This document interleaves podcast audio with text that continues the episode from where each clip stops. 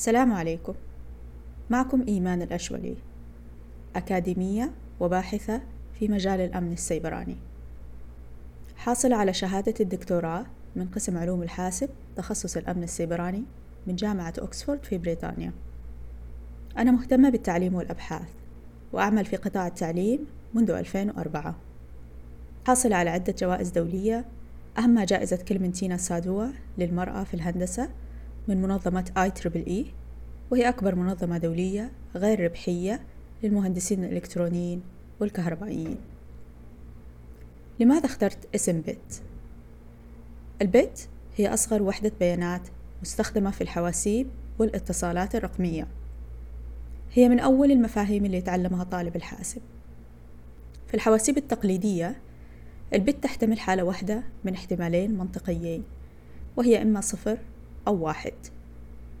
كل البرامج المعقدة اللي نشوفها والبيانات الضخمة اللي تنتقل منا وإلينا هي في النهاية تنتقل عبر الوسائط كسلسلة من ال bits أو ما يعرف بال bit string. بودكاست بيت تصنيفه علمي.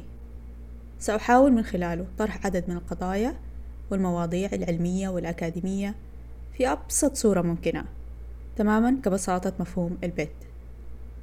البودكاست مناسب للمتخصصين وغير المتخصصين. تسعدني متابعتكم ونشركم للبودكاست.